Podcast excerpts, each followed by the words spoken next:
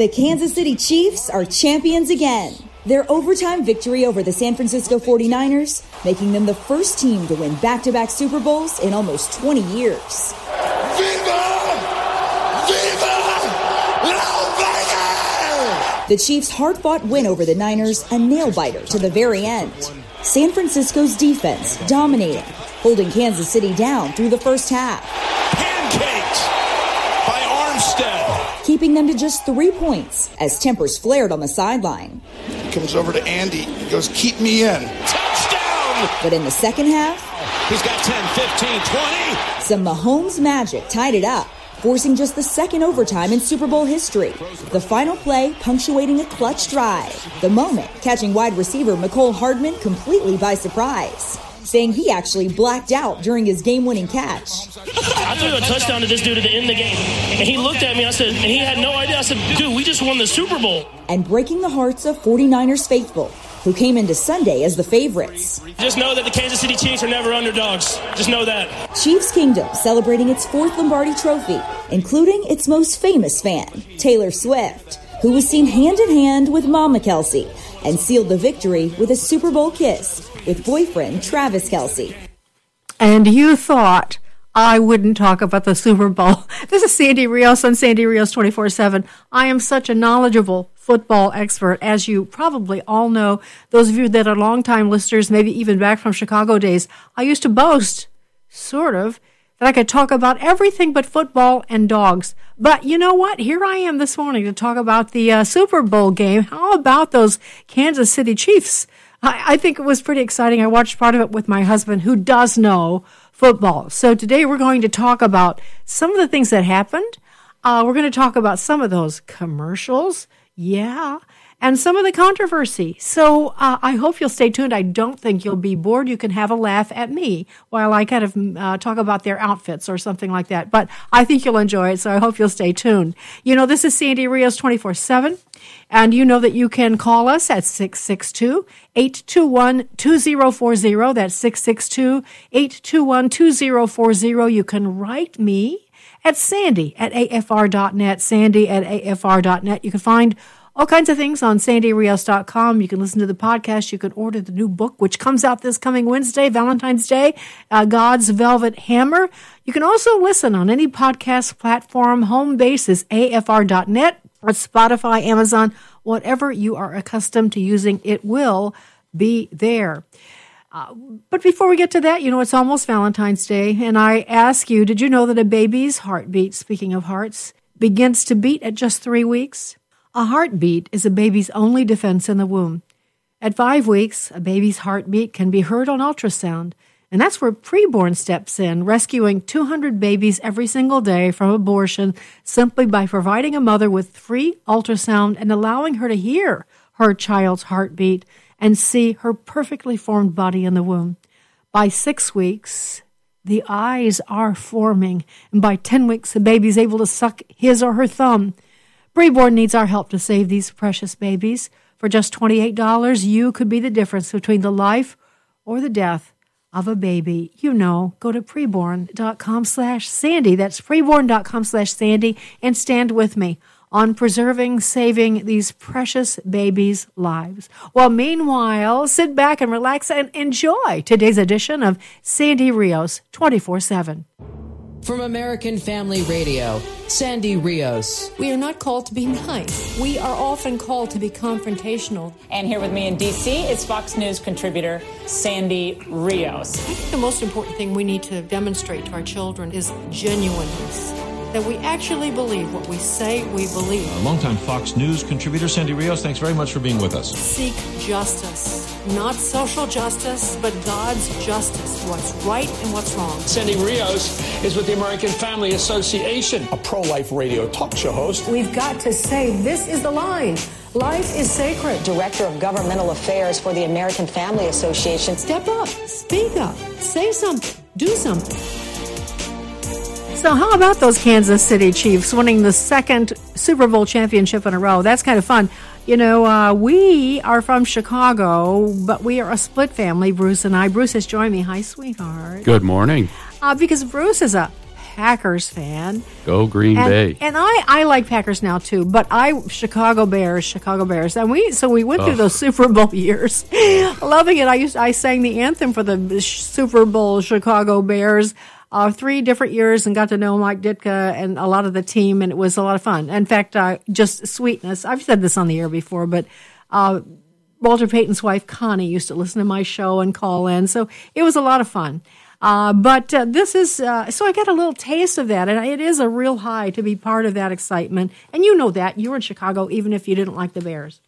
You love the Super Bowl shuffle, right, honey? Oh, I have I have post traumatic syndrome from hearing that because the Packers really stunk back then, and the Bears were so good. And that's when people had answering machines. And every night I would come home from work, and I would have at least three people leaving me messages that were nothing but the Super Bowl shuffle playing. Oh. That's really funny. Well, uh, I cannot tell people how many pranks you've played on your Bears friends. But anyway, that gets us off. You are you guys have a regular thing going, uh, ribbing each other. But uh, the game, excuse me, last night, Bruce, I did get I didn't get to watch all of it. As you know, I watched I think the first half. But the thing that struck me, and it's always the shallow stuff because I don't under, you know, I, am not a big sports, and I do like football, but I just, uh, you know, don't take time to. I don't know much about it. So as they were coming, you know, into the stadium, the thing that I noticed that bothered me, and this is just an impression. I could be totally wrong, and we're going to kind of get into the the spiritual flavor of the different of both teams. But Kansas City, or, or the San Francisco um, yeah, what did I start to say? Giants, the San Francisco 49ers, as they were running through, uh, you know, they just, the ones I saw just looked so crass. You know, they're grabbing their crotches and attitude and all of that. I didn't like that. And then when the Kansas City Chiefs came through, I, first of all, I liked their outfits better, just for the record. Oh. But they were more gentlemanly, and I liked it. And then I know that's shallow and uninformed, but they just were more Americana and uh, the San Francisco Giants just seemed like pretty raw and uh, 49ers, honey. Did I say that? See, I told people if they listen, they could laugh at me, so I'm delivering. I'm delivering a good laugh. Okay, so um, let's talk about those the the pregame stuff that happened. First of all, I think they started with the "Lift Every Voice and Sing" anthem. It's the Black national anthem, uh, which I don't understand that, Bruce let me just say clearly first, I love black music, Motown, all of that. That was that my bread and butter. That's what I still love.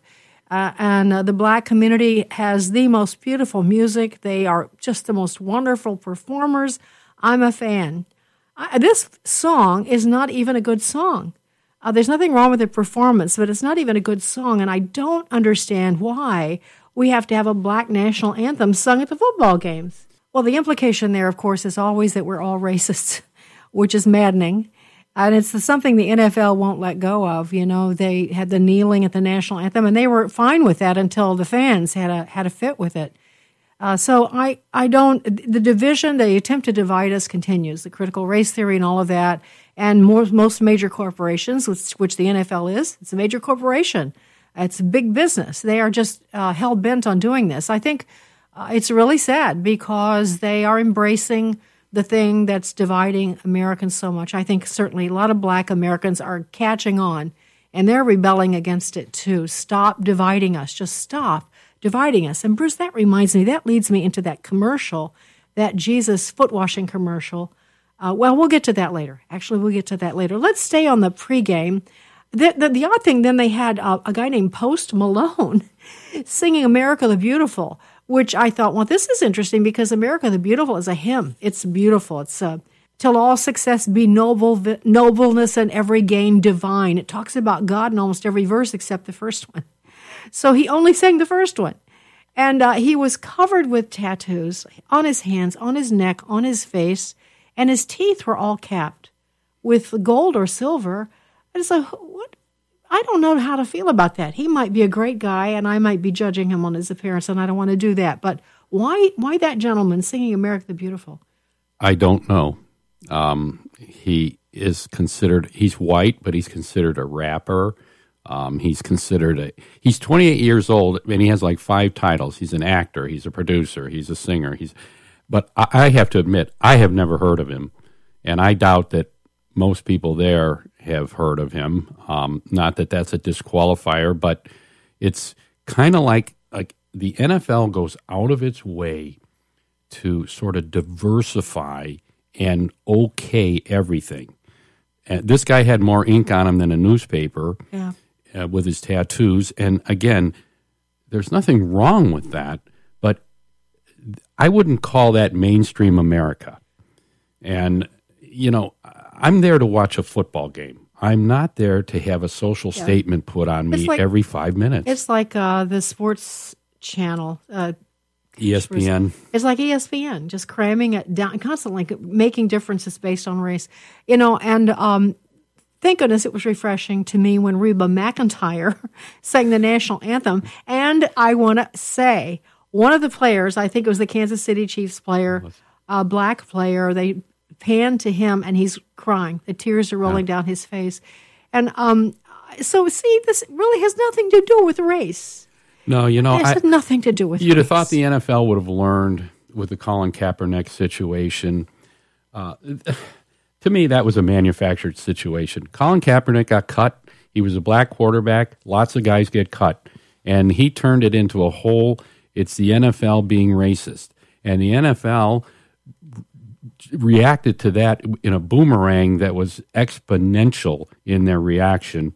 And, you know, they started going out of their way to start, ad- you know, in their way addressing uh, White- racism. white supremacy. You know, now I know we wanted to have a nice time today, but I, I, have to say, you know, if, if we're going to talk about this, then the, the thing about the NFL is, to me, it, it, it, it embodies all the corporate hypocrisy Yes, exactly. that is going on in this world. Mhm. The NFL, I'll bet if you went through its its percentages of race that uh, run the place, would be extremely white oriented. There's nothing wrong with that, but what I'm saying is, then because it, it's okay for them to have a white uh, majority to run the league, but then they want to tell the rest of us who are watching that racism is our problem, that we that we discriminate against people. Meanwhile, uh, you want to talk about somebody that discriminates against people? The average ticket price for last night's Super Bowl game was eleven thousand dollars a piece. Are you kidding me? Eleven thousand dollars a piece, and that's not including you know these corporate um, boxes. Think of think about what was going on there: limousines coming in, private planes coming in, private parties, um, uh, huge amounts of liquor and food and and partying and you know uh, corporate guests there. And look, that's all fine. That's that's you know that's capitalism. But to tell us, the average fan, that you know we we uh, are hurting the environment, we are racists. Um, you know those messages. I have a hard time buying that from the NFL. Yeah, and that you know that leads in. I, I do want to go to this commercial. Then, uh, this uh, commentator will set it up, and then I have some things, some observations, and Bruce might too. Uh, there was a commercial. You may have seen it or you heard about it. It was a a commercial of Jesus. Uh, no, not Jesus. Based on Jesus washing feet. Let's just listen to the description, and then we'll talk about it. This is clip five. Jesus Christ showed up at Super Bowl 58, and somehow nobody was happy about it. Here's how and why it happened, and the surprising reasons why viewers felt weird about it. It might not be for the reasons that you think. Super Bowl commercials are supposed to be fun. Some of them are designed to provoke discussion, though most companies spend their millions aiming for a bit of water cooler chat about how funny, cool, or celebrity packed their spot was. While a minute long effort from the Servant Foundation's He Gets Us campaign has certainly ticked the discussion box, the reaction wasn't exactly lighthearted and positive. The commercial features a slideshow of AI generated images that feature political and ideological opposites coming together while a member of one side washes a member of the other side's feet.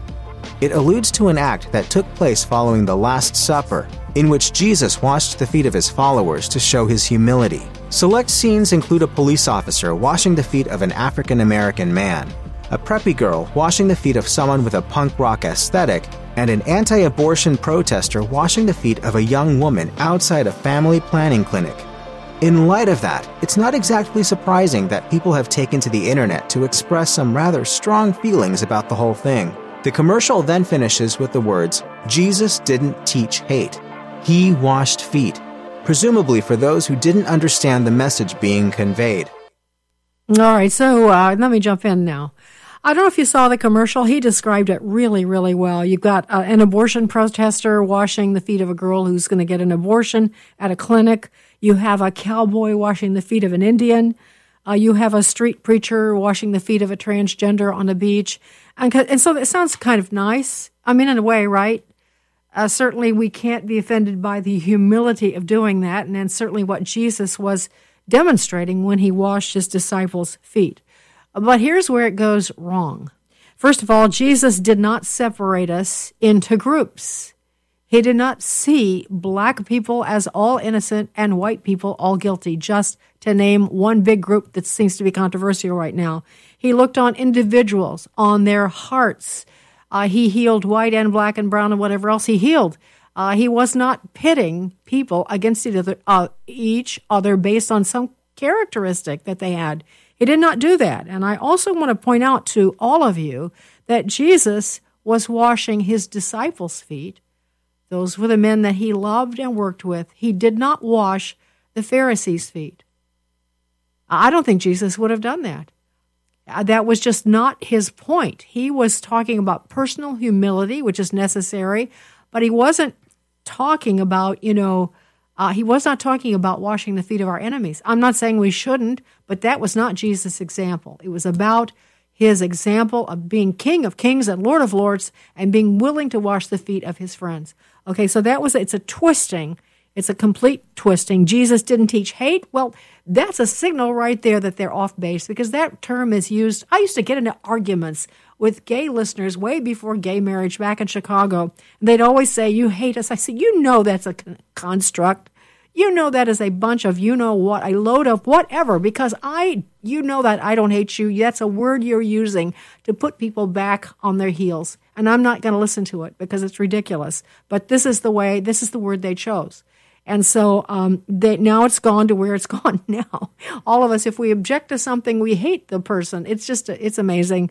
So that was that commercial.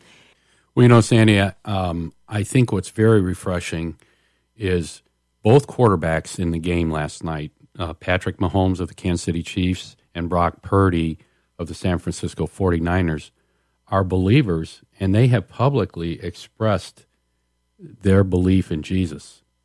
In fact, let's listen. We got a couple of uh, uh, clips from them, which just really, I just thought were wonderful. It's just wonderful to see that God is so at work in the lives of many of the players, and even if we may not see it in the game or the half or the halftime, is that what you call it? Mm.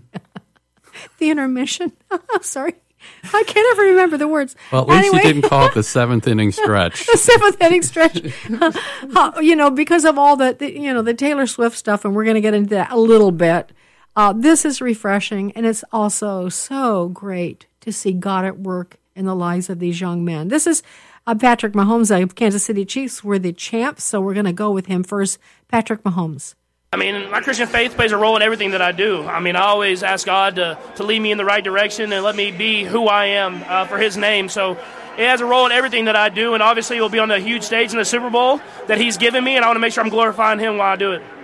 Yeah, it's, it's about just playing for your teammates, um, just trying to do whatever you can to win the game for your teammates beside you, and uh, in that moment, God gave me the strength to run and get that first down and get us in the field goal range. And so, um, all I've done since then is try to get my ankle better and better, and, and hopefully, I'll be able to run whenever I need to in this game. It means everything. Um, I know that I'm blessed to be in this position, and I know that I, am here uh, for a reason and to glorify Him. And so, um, it means everything not only to, about my football career, but all the decisions that I make. And so, um, to have a faith backing. I know why I'm here, and it's not about winning football games. It's about glorifying Him, and I think that gives me the the, the I have no pressure when I step on that football field. I know why I'm here. It, it just kind of relieves the pressure uh, of playing the football game because I know that I'm on that football on that football field to glorify Him before everything. And so it's not about winning and losing. It's about going out there and being the best that I can, best that I can in His name. And so it, I think that the faith, and I, I feel like I've grown in my faith over these last few years, and I think that's gave me a more sense of what who I am and why why I play the game that I play. I actually got a tattoo a tattoo about uh, about Eutychus in Acts 20 verse 7. It's about being half in and half out on, on God the interpretation that I took from it, um, and how you can't be half in and half out. And so that was the Bible verse that kind of stuck with me. That kind of told me that I needed to be fully in. Patrick Mahomes, you know, Bruce, what strikes me about that in the past, and uh, football players would mention God or other other sports teams, they'd maybe point their finger up or say something like short and shallow, and these guys are they they are exemplifying their their real knowledge of Christ and their fact that they are sold out, just as he said. Isn't that amazing? And it is amazing because Patrick Mahomes is only 28 years old. He's now won his uh, second Super Bowl in a row. I mean, this guy could have a head the size of New Jersey, and instead, I've watched him um, evolve into this young man who uh, he just really has himself under control and understands his priorities. And I was not aware until this Super Bowl how sold out he was to Christ. But, you know, I have to say, if, if you watch the NFL, the the powers that be want nothing to do with religion, nothing to do with Jesus. They want nothing to do with Christianity. Um, and for this young man to stand up there and not just mention Jesus, but to talk about his impact on his life and how he leads his life because of Jesus, yeah. so refreshing. And well, I'm I'm sure it makes people in the New York headquarters of the NFL get a little nervous. You know, is that God has such a sense of humor because here they are, the quarterbacks. They're so talented. They can't like suppress them, get them out. I mean, they're they play an important role. He just led them to their second victory. You know, so so it's just God's sense of humor, I think. And uh, Brock, go ahead, babe. Well, and you know, I, again, to go back to what we talked about with Colin Kaepernick, uh, you see the reaction the NFL powers had when uh, Kaepernick raised the possibility of racism in the uh, in the NFL, but when uh, Patrick Mahomes, who is the face of the league right now, he might be the best player in the entire league, uh, talks about his Christianity. It's crickets. Yeah, crickets. They have nothing to say about. They don't. They don't go out and start supporting, uh, you know, believing in Jesus or anything. They just they just go quiet. Yeah, that's a really good point. well, okay. So on the other hand, we have the San Francisco 49ers, who I wasn't a fan of, as I because this is really important. As I watched them coming through the glitter, uh, I didn't like the way they the affect, but I must have been wrong at least on a, on another level. This is Brock Purdy, and he's giving his testimony before the game as well. Brock, let me ask you a question about your faith. Jesus. How you doing? Doing good. How you doing? Good. Tell me about scripture this year, some of the Bible verses that you've been reading and passages that's maybe helped you this year. Yeah, this year for me it's been Psalm 23. Um, yeah, the Lord is my shepherd. I have what I need. He lets me lie down in green pastures. He leads me beside quiet waters. And then it goes on. But um, for me, you know, playing this game, playing this sport, there's a lot that goes into it, and you know, you can. It's easy to get wrapped up in you know, wanting and feeling like wanting to be loved, you know, obviously by your teammates and everybody, but like the world. And so, um, for me, like in that, in that passage, it's talking about, you know, I already have what I need from, from the good shepherd and, Jesus. So, um, I don't know. I just been studying Psalm 23, uh, throughout the whole, whole season and been going back to it. It's what I start off with actually every single day. I just, read off Psalm 23 to myself before I start start off with some solitude and and then I go about my day. I talked to your dad a couple days ago. He said he prays his guts out when he watches you play. Yeah. Do you pray when you're playing during a game? Yeah. Yeah, I do. Um, you know, and it's not can we you know God can we win here? Can can we do something great here? It's it's more just to have that that peace, that steadfastness in, in all the chaos. That's really what it is. It's sinking back into like Holy Spirit, you know, take over and and lead me here in this moment and allow me to think clearly, allow me to, you know, obviously go through my reads and, and like I said, just uh, have a even keeled state of mind that that I get from the Holy Spirit. So. You see what I mean about the depth of commitment, the depth of faith, the depth of understanding. It's pretty amazing. Of course, that was Brock Purdy from the San Francisco 49ers. You know, Brock Purdy is really a story. He is what they call Mr. Irrelevant in the NFL. In other words, when he was drafted a few years ago, he was the very last person selected by any of the teams. Oh man! And, uh, so if any if any guy uh, had a reason not to have a lot of faith in himself, it might have been Brock Purdy. You know, you're the last person. Mr. Irrelevant almost never makes a team, let alone becomes a Super Bowl quarterback.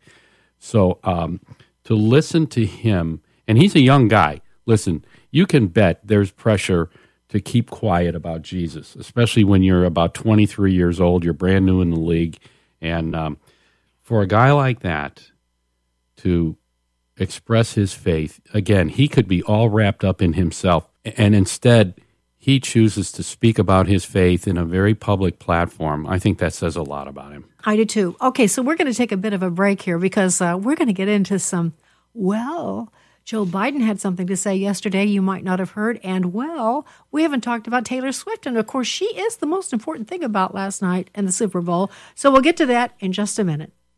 This is Sandy Rios 24 7 on American Family Radio.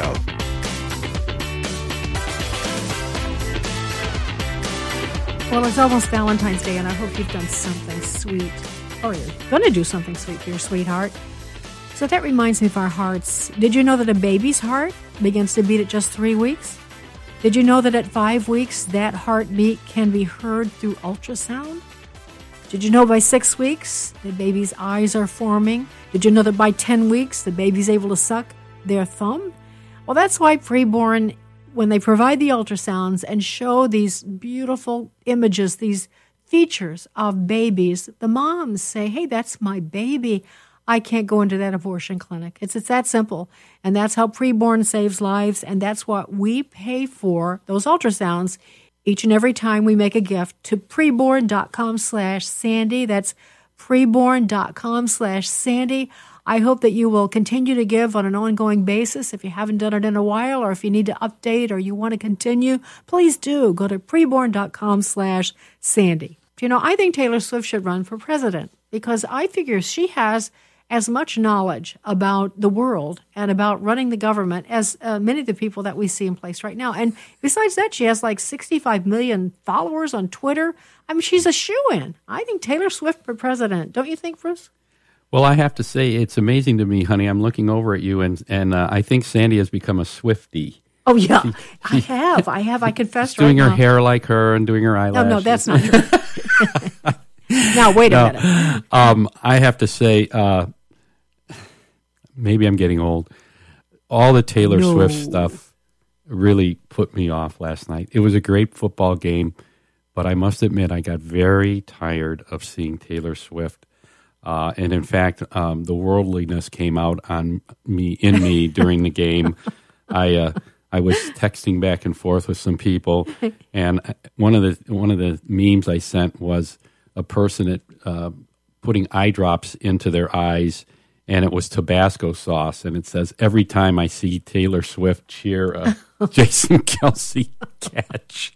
Bruce, do you think that you're alone in that? Do you think other people are? Oh, it seems like no. there's a love fest for Taylor Swift. So I think I guess kind of think we're the only people, right?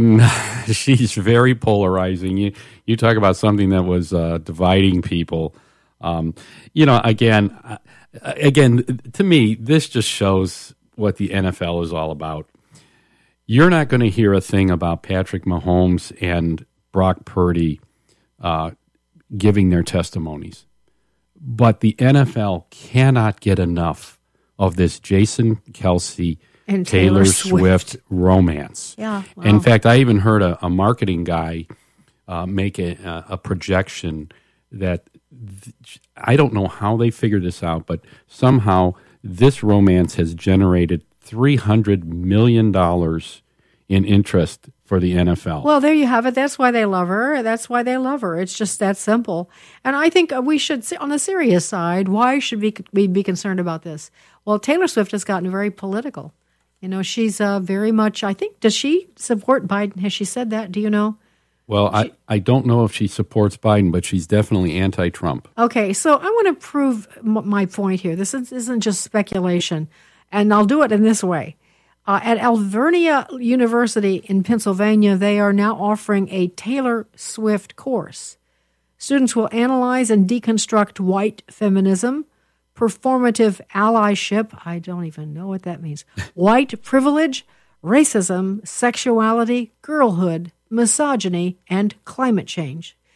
And so, uh, uh, so, and so, just to emphasize, here is a professor, the professor teaching the Taylor Swift course in her own words. Let's listen. I am Dr. Jess Hamlet. I'm assistant professor of English here, and I teach. Um, I'm trained to teach like the Shakespeare and the British literature courses, um, but I also am doing this Taylor Swift course. I have taught uh, classes on revenge, true crime as literature, um, African American literature, queer literature. I'm, i kind of do it all these days. So uh, this is uh, Major Writers, Taylor's version. Um, this is a 400 level literature course. It is open to basically the entire student body, um, although I do recommend that students are juniors or seniors before they get into it, although advanced sophomores can be in as well. I don't recommend the course for freshmen, but it will come around again. Um, so a million years ago, or like two years ago, uh, they had asked me to do a one credit course for incoming freshmen over the summer, and I was like, "LOL, what if I did a Taylor Swift appreciation class?" This was, I think, around the time that like Stanford had debuted their course, and I was like, "That's fun." Um, and then I had mentioned it to some of my like students in my classes, and they were like, "Wait." I want to take this class. Can I take this class? When can I take this class? Um, so I thought, okay, well, there's demand, so maybe I'll make it into a real semester long three credit course, um, and the rest, I guess, is history. She's a, you know, she teaches Shakespeare and British literature and Taylor Swift. Uh, she's taught queer literature. She has a gay pride flag on her wall. So, uh, that's the Taylor Swift uh, curriculum, and I just thought everyone should understand. Rarely am I speechless, but after that, I, I practically a, a 400 level course. That's like a PhD level course. Okay, parents, get out your checkbook. Don't you want to pay an extra $5,000 or so a semester so your child can take this woman's course? Oh my gosh. Bruce, this ties into with the discussions we've had recently about uh, Gen Zers, Gen Xers, and why they're so they they just don't know anything, and mm. why they don't know how to work. Uh, they're taking Taylor Swift courses. So that's enough of that. I uh, there's another. Unless you have one other thing about the Taylor, Miss Taylor. how, how, did they do last night? I think she gave him a big kiss when they. Oh, right? it was it was pretty Dramatic. sickening afterwards. yeah. Anyway, vapid, vapid, all of us. But again, the, the league, the thing you have to remember, the league loves this. You don't see, you know, Patrick Mahomes was up on the uh, dais after they were done and were being pre- uh, presented the uh, trophy for winning the game, and he had his his daughter in his arms and he had his wife up there. You know, they showed them somewhat, but not really. But boy, the cameras you know, uh, between the networks and the NFL, they could not get enough of Jason Kelce and and uh, Tara or Taylor Taylor Swift. Uh, and you know the bloom is going to come off that rose. Uh, yeah, yeah, probably sooner rather than later. I just can't imagine uh, J- uh, the the football player, whatever his name is, yeah, Kelce, Travis Kelce, liking that forever. But now there's someone else who weighed in last night, and others. You know, people might not have heard this because the president of the United States, Joe Biden, decided not to do the presidential interview that happens every Super Bowl. He decided not to do that, but he did have a message on Twitter, and it's very, very, very important. Let's listen. The Super Bowl Sunday. If you're anything like me, you like to be surrounded by a snack or two while watching the big game. You know, when buying snacks for the game, you might have noticed one thing sports drinks bottles are smaller. A bag of chips has fewer chips but they're still charging it just as much. And as an ice cream lover, what makes me the most angry is that ice cream cartons have actually shrunk in size, but not in price. I've had enough of what they call shrinkflation. It's a ripoff.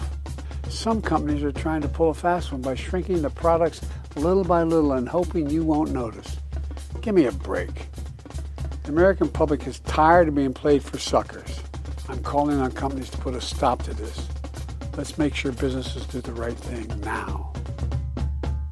Oh, wow. Yeah, the, the American public is really pi- tired of being played for suckers. And I think that this is certainly a great example of the American public being played for suckers. So Joe is complaining about sports drink bottles are getting smaller and snack chips containers are getting smaller. And we're tired of businesses, you know, tricking us in this way. It's shrinkflation. We've had enough of it. Well, Bruce, how about I let you sort out the American public on why this is a incomprehensible stupidity on purpose? Well, I thought Bidenomics was going to solve all these problems, but apparently it hasn't, according to Biden himself.